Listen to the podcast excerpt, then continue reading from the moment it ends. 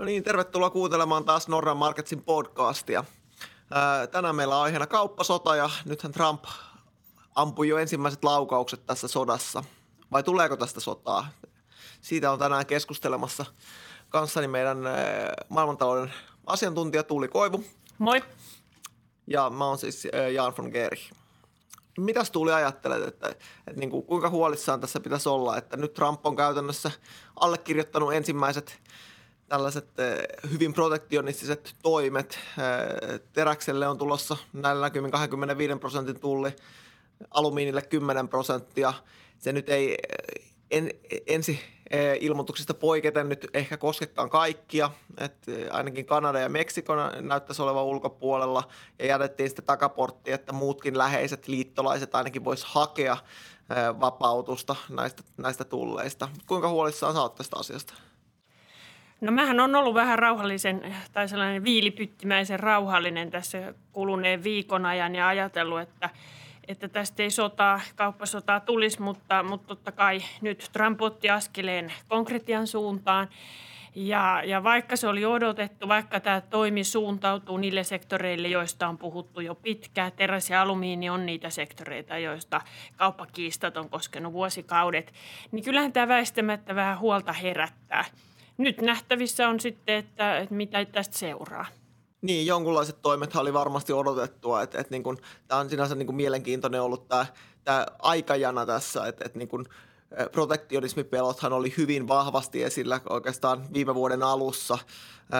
Trumpin päästyä valtaan ne oli hyvin vahvassa asemassa hänen kampanjassaan, mutta sitten sieltä ei paljon mitään tullutkaan – ja, ja sitten jo ajateltiin, että kun nyt kun Trump sai muutaman voiton tuossa niin kuin esimerkiksi verouudistuksen myötä, niin ehkä hän unohtaisikin nämä protektionistiset suunnitelmansa, mutta että, että kaikkea muuta, että nyt lähdetään liikkeelle. Että onko tämä vaan tällaista silmänlumetta vai mihin tämä voisi pahimmillaan mennä? Että, että niin kuin, mi, mi, miten määrittelisit kauppasodan, että, että onko, onko se se todennäköisin lopputulema tässä? No en pidä kauppasotaa vielä todennäköisimpänä lopputulemana, mutta ei tämä myöskään ole silmän lumetta. Ja, ja kyllähän lehtitiedoissa on tietysti ollut nyt, kun niitä tulee kammattua vähän tarkemmalla kammalla, niin, niin luettavissa se, että Trump hallintoineen on valmistellut näitä toimia aika pitkään. Siellä on tehty esimerkiksi Kiinan kauppaan liittyen paljon erilaisia selvityksiä ja nyt sitten ehkä se pää aukeaa näille konkreettisemmille toimille. Täytyy myös muistaa, että tätä asiaa USA-Kiina-akselilla esimerkiksi on jauhettu 2000-luvun alusta alkaen melkein välittömästi sen jälkeen, kun Kiina tuli maailmankauppajärjestön jäseneksi joulukuussa 2001. Eli missään mielessä niin uutta ei ole se, että esimerkiksi Kiinan kauppaan niin USAssa suhtaudutaan epäillen, mutta totta kai Trump on ottanut tässä huomattavasti aggressiivisemman, ainakin retorisen linjan kuin edeltäjät. Mutta kyllähän USA on asettanut aikaisemminkin kaupan rajoitteita Kiinalle ja onhan EUllakin esimerkiksi terästuontia kohtaan Kiinasta voimassa olevia polkumyyntitulleja, että, että siinä mielessä niin, niin tämä on mun mielestä nähtävä jatkumona aiemmalle, mutta tämä retoriikka tekee tästä aiempaa pelottavampaa. Ja jos se sitten härnää, jos Trump tarpeeksi härnää kauppakumppaneita, niin onko sieltä sitten minkälaisia vastatoimia tulossa, niin se on se iso kysymysmerkki. Mitkä, mitkä olisi sitten nämä konkreettiset vaikutukset, että, että jos, niin kun, jos tämä kauppasota toteutuisi, jos nyt nähdään näitä tulleja, nähdään jonkunlaista kierrettä, niin kuka siitä kärsisi eniten ja, ja niin kun, miten se taloudessa näkyisi?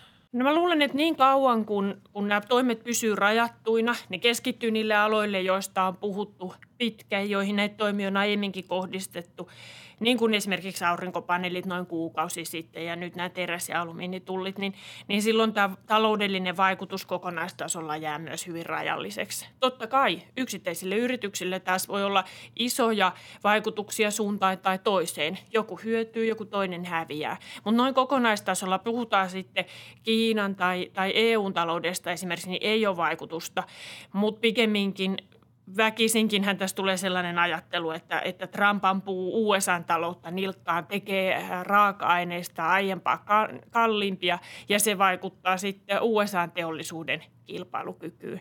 Et kyllähän tässä niin kuin, äh, monia asioita, maailman tuotantoketjut on nykyään niin monimutkaisia ja globalisoituneita, että, että sellaisia suoria johtopäätöksiä on vaikea vetää.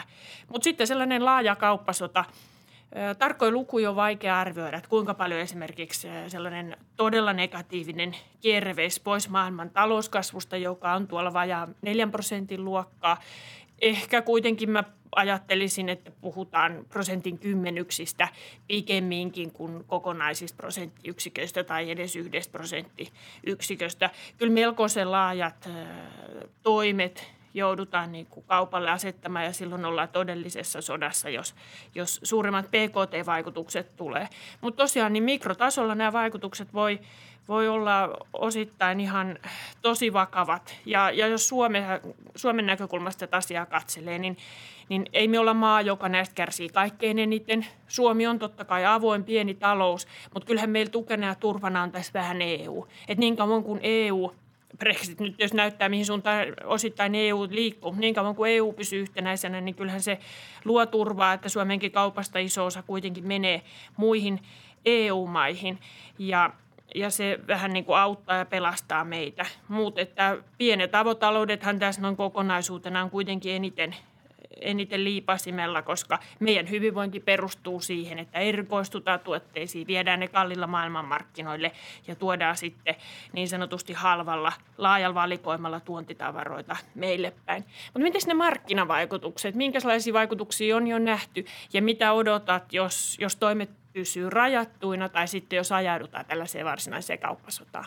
Niin, ja tästähän on tullut taas markkinoilla hyvin herkkä aihe, että, että oikeastaan viime viikot niin eh, ollaan nähty selkeitä, selkeitä markkinareaktioita joka kerta, kun tässä on käänne tapahtunut suuntaan ja toiseen, ja ehkä niin kuin jossain vaiheessa tätä kehitystä, niin markkinoilla oltiin ihan kunnolla huolissaan, että nyt tästä täysmittainen kauppasota syntyy. Nyt ehkä taas tämä viimeinen käänne, että, että tuli näitä helpotuksia, että tämä ei koskekaan kaikkia, niin vähän oli niin kuin tämmöinen helpotuksen huokaus, että, että niin kuin, tunnelmat taas vähän parani, mutta selkeästikin tämä on niin kuin herkkä aihe. Et nyt se on ehkä näkynyt vahviten osakemarkkinoilla, mutta toki tällä on niin, kuin niin korkomarkkinoilla kuin valuuttamarkkinoillakin on selkeää merkitystä.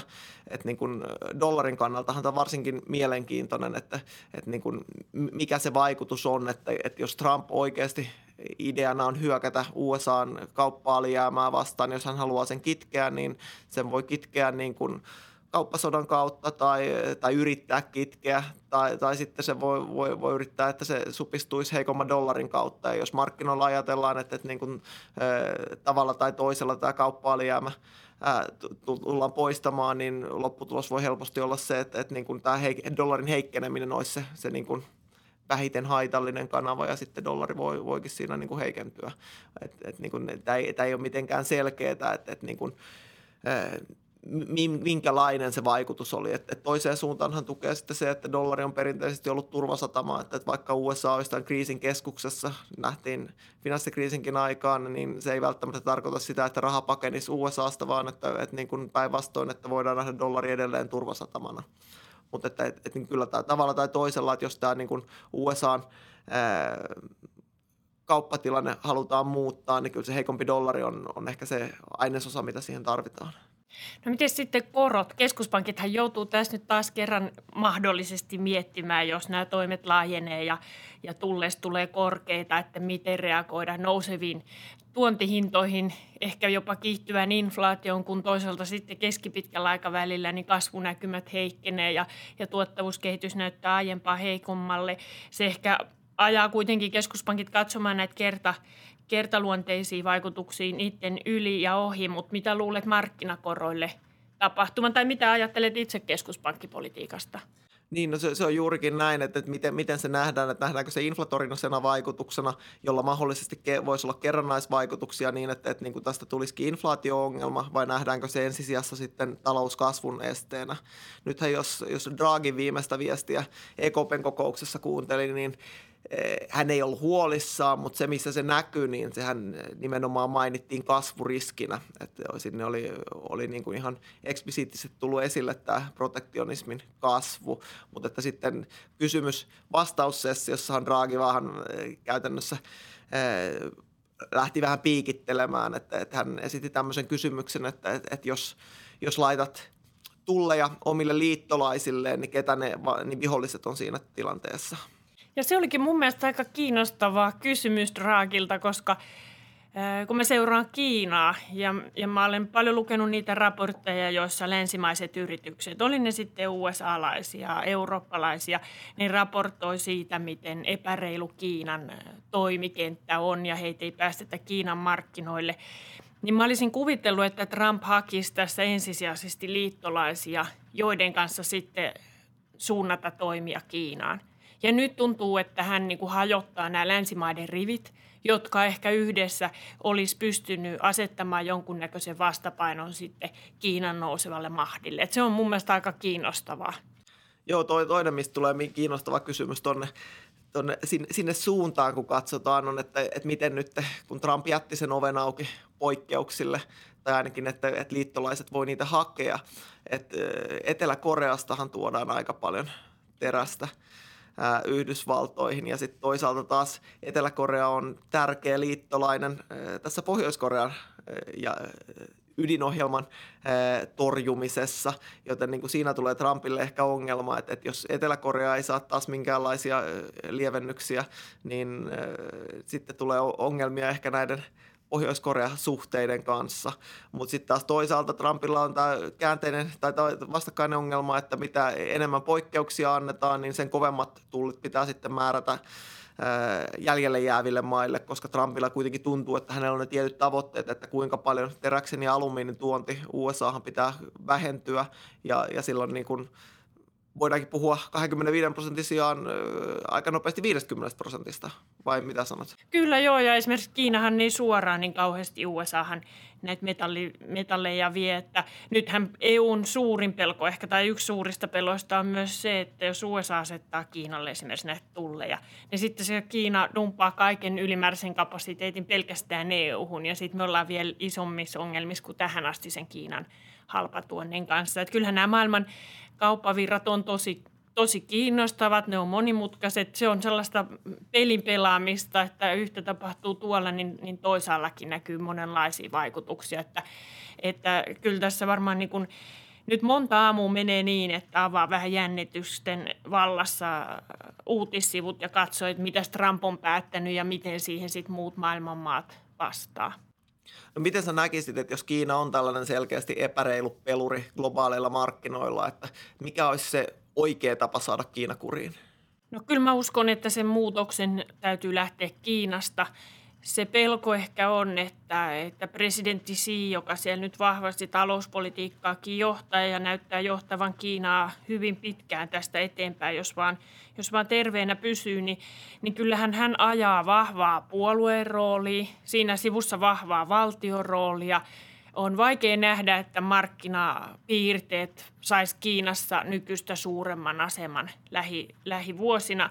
Samaan aikaan Kiina kohtaa isot kasvuhaasteet. Jos Kiina haluaa välttää sellaisen keskitulon loukun, niin Kiinan täytyy nousta omassa teknologiatasossa hyvin laajalla rintamalla maailman, ei nyt ehkä johtoon, mutta, mutta tosi korkean teknologian maaksi. Ja se vaan lisää näitä kauppapaineita varmaan jatkossa. Että, että kyllä siinä mielessä niin täytyy toivoa, että se Kiinan valinta, huolimatta näistä kotimaan asettamista paineista, niin olisi presidentti Siille sellainen, että – että hän myös ymmärtäisi, että pitkällä aikavälillä Kiinan kannattaa toimia yhdessä muiden kanssa, eikä tässä asiassa kannata niin kuin liikaa kiusata ehkä länsimaita, joka sitten vaan nostaa länsimaissa ehkä lisää populistisia kommentteja, lisää protektionismia. Että kyllähän EU-sakin mun mielestä niin viimeisen vuoden parin aikana niin äänenpainot Kiinaa kohtaan niin kuin kauppapolitiikan investointien osalta on koventunut aika paljon. Ja USA on myös menossa näitä hankkeita liittyen kiinalaisiin investointeihin USAhan, teollisoikeuksia ja niin edelleen. Että, että tämä on laaja kysymys. Tämä on huomattavasti laajempi kysymys, kun nyt keskitytään ehkä liikaa teräs- ja alumiinitulleihin, mutta tämä on tosi laaja juttu. Niin ja varmaan uusia askeleita tulee ja, ja niin kuin, jos USAta miettii, että jos Trumpin se päävihollinen tällä hetkellä on nimenomaan se, että hän näkee alijäämäisen kaupan ongelmana ja katsoo tätä nimenomaan kahdenvälisten suhteiden perusteella. Ei ehkä ymmärrä suhteellisen edun periaatetta, mutta niin kuin USA-tapauksessa, jos nyt ajatellaan, että, että niin kuin tämä elvytys, mitä sieltä on niin finanssipoliittisesti tulossa veroalennusten ja, ja niin kuin julkisen kulutuksen kautta, niin ei ole vielä materialisoitunut, niin sehän todennäköisesti vaan kasvattaa tässä vielä USAn kauppa-alijäämää. Jo, ja sitä kautta sitten ehkä Trumpille niin kuin heittää lisää vettä myllyyn, että, että nyt tarvitaan lisätoimia. Että niin kuin siinä mielessä ehkä voi olla jonkun verran huolissaan, että, että niin kuin, tämä ei ole vielä se huippu. Ilman muuta, että, että vaikka nyt vähän jäitä hattuu ehkä kehottaisi laittamaan lyhyellä aikavälillä, niin tämä aihe ei tule poistumaan pöydältä vielä pitkään pitkään aikaan. Joo, että näihin suhteellisen optimistisiin tunnelmiin varmaan voidaan, voidaan lopettaa tänään, että, että nähdään kyllä riskejä, mutta, mutta niin kuin tosiaan ei, ei olla vielä ihan missään kauppasodan partaalla tai, tai niin kuin nähdään selkeä polku vielä, miten, miten tämä tilanne voidaan, voidaan välttää, mutta toki niin kuin, ö, oikeasti vapaaseen kauppaan on vielä hyvin pitkä matka ja, ja niin kuin nyt eletään kuitenkin lähellä syklihuippua, että niin kuin ehkä paineet protektionismiin voi sitten kasvaa lisää vielä, vielä niin kuin laskusuhdanne uh, uhkaa. Mutta että, että nyt ei vielä kannata, kannata niin kuin ajautua liian pessimistisiin tunnelmiin Trumpin viimeaikaisista toimista huolimatta. Päätämme tähän. Kiitos kuuntelijoille. Kiitos paljon. Moi.